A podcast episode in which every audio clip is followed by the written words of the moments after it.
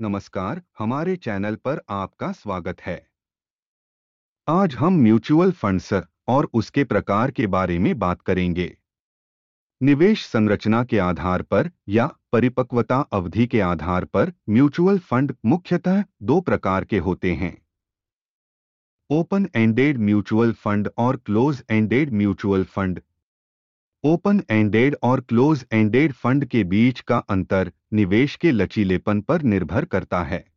Open ended fund को कभी भी खरीदा या बेचा जा सकता है, जबकि क्लोज्ड एंडेड फंड को केवल फंड लॉन्च के दौरान खरीदा जा सकता है और फंड में निवेश अवधि समाप्त होने पर इसे भुनाया जा सकता है। आइए अब देखते हैं ओपन एंडेड और क्लोज एंडेड फंड के बीच के कुछ महत्वपूर्ण अंतर को। सबसे पहले ओपन एंडेड फंड में आप ईएलएसएस को छोड़कर किसी भी समय यूनिट खरीद या बेच सकते हैं, जबकि एक closed ended mutual fund scheme वह होती है, जहाँ आपका निवेश एक निश्चित अवधि के लिए बंद रहता है।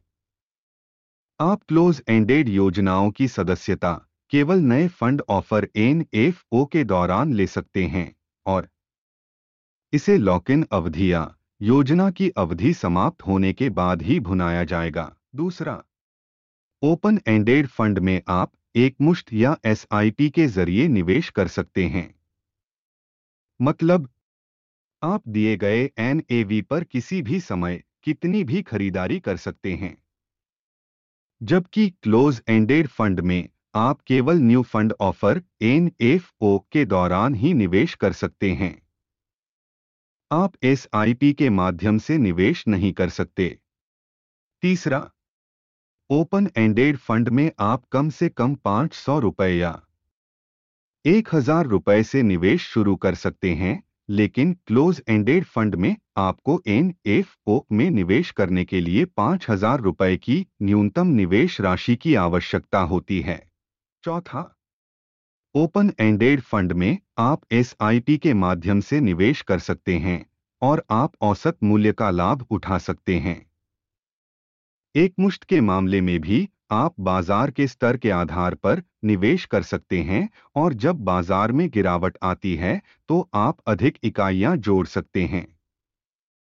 लेकिन क्लोज एंडेड फंड में कोई औसत सुविधा नहीं है और यह लॉक इन अवधि से पहले किसी भी निवेश को स्वीकार नहीं करता है।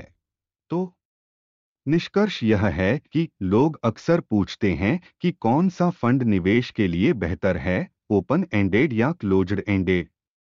इसलिए हम मानते हैं कि ओपन एंडेड फंड एक बेहतर विकल्प है, क्योंकि यह आपको अपने पास मौजूद फंड के आधार पर कभी भी निवेश करने की अनुमति देता है, और वे अत्यधिक तरल हैं क्योंकि उन्हें कभी भी भुनाया जा सकता है। यह बेहतर विकल्प इसलिए भी है क्योंकि आप अपने वित्तीय लक्ष्यों को पूरा करने के लिए छोटी राशि की एसआईपी से लंबी अवधि के लिए शुरुआत कर सकते हैं। अगले एपिसोड में हम निवेश उद्देश्य के अनुसार म्यूचुअल फंड के प्रकारों के बारे में जानेंगे।